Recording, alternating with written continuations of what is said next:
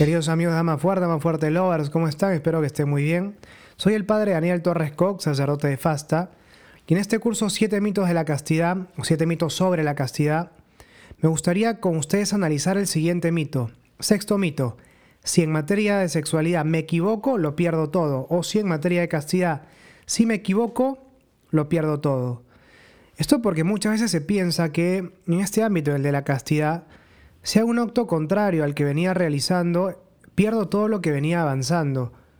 Y eso en realidad es falso. Vamos a ver cómo, por qué es falso, cómo sabemos que esto es así. Bien, en primer lugar, el hábito es una cualidad estable. Una cualidad estable, una realidad que se da en mí de manera estable.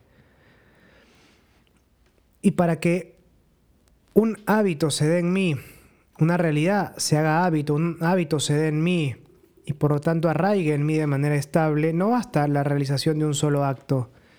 Ese acto debo repetirlo libremente y periódicamente. Por ejemplo, tengo un campo, un campo con pasto bastante crecido. Me toca caminar por en medio del campo. La primera vez que lo hago va a ser un poco difícil, la segunda tal vez va a mantenerse esa dificultad. Sin embargo, en la medida que voy caminando más y más por ese campo y voy caminando por el mismo lugar, el pasto sobre el lugar en el que voy caminando se va aplastando, se va aplanando cada vez más y de manera progresiva incluso va dejando de crecer pasto por ese lugar y poco a poco se va armando un camino. El pasto cada vez, como decíamos, deja de crecer en esa zona y se ve la tierra incluso. El campo ha sido modificado por mi caminar no se modificó con una sola vez que yo pasaba por ese lugar, se ha modificado porque yo he venido repitiendo, sosteniendo en el tiempo la realización de ese acto. Y entonces como consecuencia de la repetición de ese acto en el tiempo, se ha modificado. Yo puedo ver que el campo se ha modificado. Y esto se da también en el caso del ser humano. Los hábitos modifican mi naturaleza. Son una cualidad estable que me perfecciona, algo que cambia mi naturaleza, que pasa a ser parte de quien soy.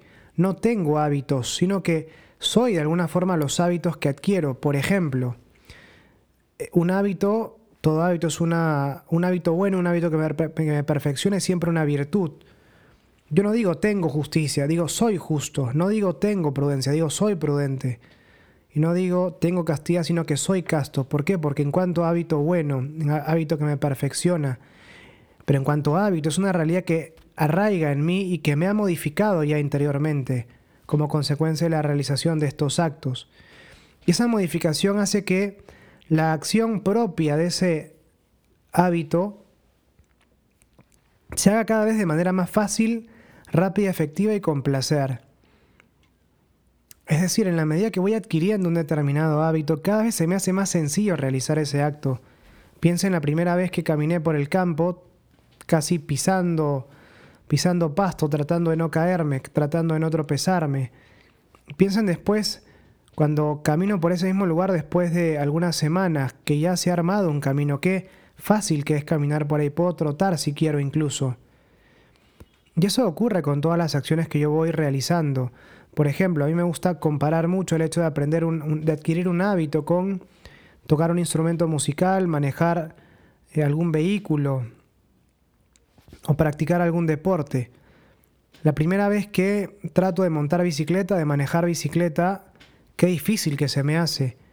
Pero en la medida que voy sosteniendo ese acto en el tiempo, que voy practicando todos los días, cada vez se me hace más sencillo manejar la bicicleta.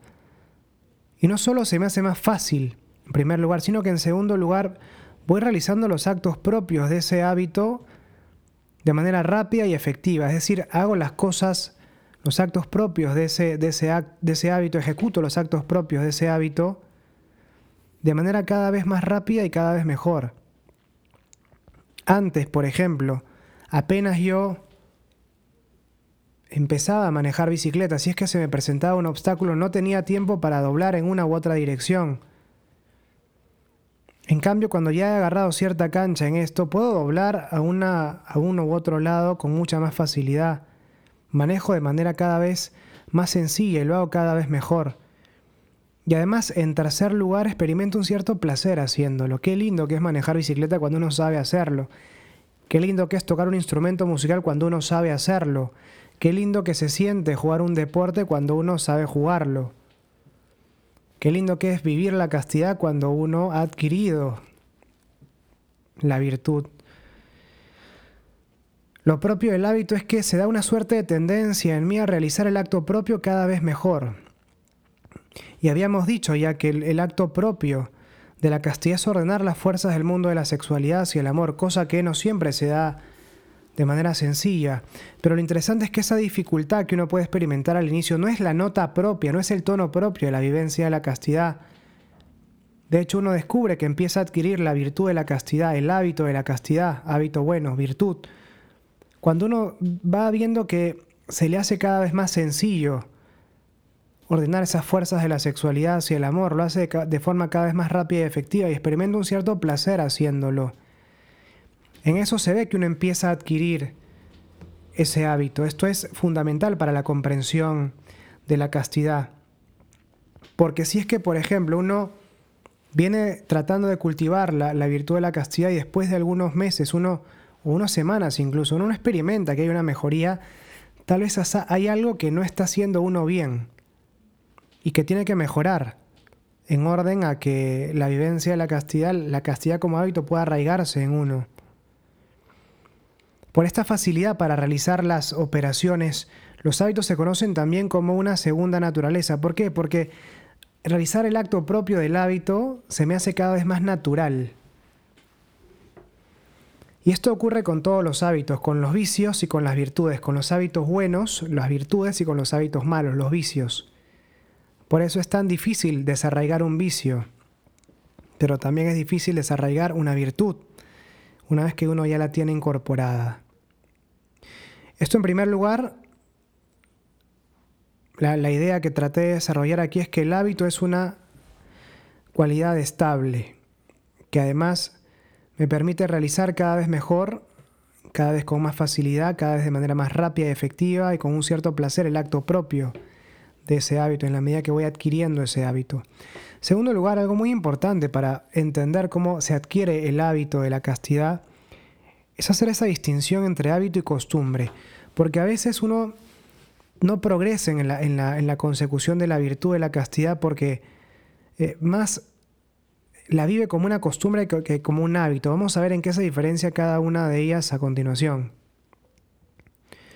Para adquirir una costumbre basta una disposición pasiva de mi, parte. Por ejemplo, me acostumbro a ir a misa durante las charlas de confirmación. Me acostumbro a no tener relaciones en medio de la cuarentena. Me acostumbro a no ver pornografía mientras están arreglando mi celular porque se me había roto, se me había malogrado. Es curioso, esto pasa muchas veces. Mucha gente va a los programas de confirmación, va a misa durante todo el año se confirma y al domingo siguiente no va nadie. O va una décima parte de los que iban antes a misa. Y uno puede preguntar, pero ¿cómo puede ser esto posible si es que estos, estos chicos venían a misa todos los, todos los domingos durante un año? ¿Qué ha pasado? Que vivieron ese estar en misa como una costumbre y no como un hábito. Padezco una situación que si pudiera elegir, no la tendría. Voy a misa obligado. No tengo relaciones porque no tengo con quién. Pero apenas, o porque no puedo moverme de mi casa. Pero apenas pueda moverme voy y vuelvo a lo mismo. No veo pornografía porque no tengo el celular, pero si lo tuviera, vería pornografía. Esa persona entonces que no tiene el celular durante el tiempo que demoran en arreglarlo, cuando reciba nuevamente el celular, por más que haya pasado tal vez un mes, lo más probable es que vuelva a lo mismo. ¿Por qué? Porque vivió ese no tener celular como una costumbre, no como un hábito. Padeció la situación. No se esforzó por tratar de adquirir el hábito, la virtud. Acá intercambio los términos hábito y virtud porque, como decíamos, toda virtud es un hábito bueno, cosa que no ocurre con la costumbre. El hábito, a diferencia de la costumbre, requiere una disposición activa de mi parte. No basta padecer una situación, yo debo querer esa situación. Es decir, yo tengo que saber por qué hago lo que hago, debo tratar de entenderlo. No sirve, no sirve, bueno, no ayuda mucho, mejor dicho, tratar de adquirir la virtud de la castidad si no estoy convencido de que esto realmente es lo mejor para mí. Y aquí tengo que encontrar yo mis propias razones, aquellas razones que para mí son importantes en orden a vivir esta virtud. No las razones que dice la iglesia, si es que, por ejemplo, ¿no? Si es que esas razones a mí no me dicen absolutamente nada. Debe tratarse de razones que sean razones que justifiquen que yo quiera practicar esta virtud. Debo entender, vivir por qué esto es lo mejor para mí. Y si es que no lo entiendo del todo, asumir el compromiso de tratar de entenderlo, ponerme en camino hacia eso. Ok, no lo entiendo, voy a confiar que esto es lo mejor. Pero en ese confiar que es lo mejor, trato de entenderlo.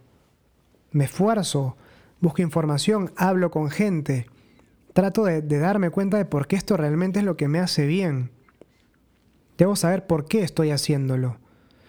Y en segundo lugar, debo querer hacerlo. No basta entender, tengo que quererlo. Yo sé que tener relaciones sexuales antes del matrimonio no es lo mejor.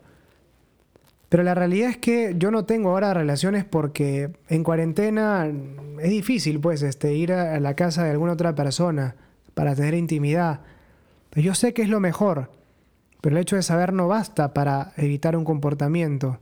Yo tengo además que querer evitarlo si es que como consecuencia de esa evitación, si existe esa palabra, eh, quiero construir un hábito. Castellano es no tener relaciones sexuales porque no puedo ver a nadie por cuarentena o porque no puedo, porque no tengo con quién. Castidad es saber que, eh, que estoy ganando algo más grande postergando las relaciones sexuales y elegir eso más grande, elegir ese sí mayor, como consecuencia de lo cual le diré que no a las relaciones sexuales en este momento. Hablo de relaciones sexuales, pero podemos hablar de muchas otras cosas. Ver pornografía, eh, tener actitudes tal vez con, con, otras personas, actitudes que impliquen una instrumentalización de la otra persona sin necesidad de llegar a, a, las relaciones sexuales. ¿Por qué te trato como una persona? ¿Por qué no te trato como un objeto de placer? Porque quiero tratarte como una persona. Sé que lo mejor, sé que no me hace bien a mí, no te hace bien a ti que te trate de esta manera. Y además quiero tratarte bien, según lo que corresponde a tu dignidad como persona. Y entonces el conocimiento se asocia al querer. Y se puede sobre esa base constituir la virtud, el hábito. Esto es muy importante. Y esto es lo que me permite progresar en la adquisición del hábito. Esto es fundamental. En tercer lugar, habiendo ya visto la diferencia entre hábito y costumbre, veamos cómo un acto no basta para destruir el hábito que ya he adquirido. Adquirir hábitos es difícil, es arduo, especialmente al inicio. En la medida que uno va, va adquiriendo el hábito, sí se hace más sencillo, pero al inicio es complicado, es difícil. Pero esa dificultad inicial que todos experimentamos juega a nuestro favor cuando se trata de perder el hábito. Por ejemplo, yo entreno tenis todos los días y un día que debía entrenar, me voy con mis amigos a jugar Pro Evolution Soccer. Y ese día eh, tomamos cerveza, comemos snacks, me rompo la dieta porque yo soy un entrenador, soy, soy una persona que entrena en un nivel muy competitivo. Y digo, ¿sabes que Esto no, no está tan bueno, voy a ir a entrenar mañana de nuevo. Cuando vaya a entrenar al día siguiente, no va a haber perdido el timing que esa persona ya tenía, o que yo ya tenía. Voy a poder jugar casi normal, porque ese hábito, ese hábito del tenis no lo he perdido. Lo empezaría a perder si es que en vez de entrenar todos los días empiezo, en cambio, a, eh, irme todos los días a, jugar a jugar Pro Evolution Soccer tomando cerveza, comiendo snacks con mis amigos. Ahí sí, en la medida que empiezo a sostener un acto contrario al hábito que ya tengo, empiezo a debilitar ese hábito pero por haber realizado una vez un acto contrario el hábito se mantiene casi, casi intacto. Puede quedarme el recuerdo de aquello que he realizado y por eso una, un deseo de volver a hacerlo, pero tengo las herramientas todavía, resistencias interiores propias del hábito para resistir ese deseo, para, para encauzar ese deseo. Y eso mismo pasa con la virtud de la castidad. Desde el punto de vista sobrenatural pierdo la gracia, sí, pero desde el punto de vista natural no he perdido el hábito. Mucha gente piensa, uy, pasó una vez, da igual entonces que pase de nuevo. Y ese pensamiento sí es peligroso, porque entonces empiezo a sostener en el tiempo actos contrarios al, hábito de la castidad y es como consecuencia de sostener esos actos en el tiempo que empiezo a debilitar ese hábito. Ahí sí, pero si he realizado un solo acto, el, hábito sigue casi intacto. Es cierto que desde el punto de vista de la gracia pierdo la vida la gracia, lo pierdo todo si se quiere, pero en atención a la misericordia de Dios y a mi, y a mi arrepentimiento. Cada vez que uno recibe la confesión, recibe una gracia de Dios y Dios puede ponerme en un nivel espiritual superior al que tenía antes del pecado incluso si es que hago un buen examen de conciencia, si es que hago un buen propósito de enmienda, si es que realmente me arrepiento de corazón, dolido de mis pecados por amor a Dios. Y entonces esa caída se ordena a un bien todavía más grande en mi vida. Eso de un punto de vista sobrenatural, pero del punto de vista natural, no he perdido lo que venía construyendo. Esto es muy importante entenderlo. Eso que juega en mi contra, si se quiere, para adquirir el hábito juega a mi favor, evitando que lo pierda tan fácilmente.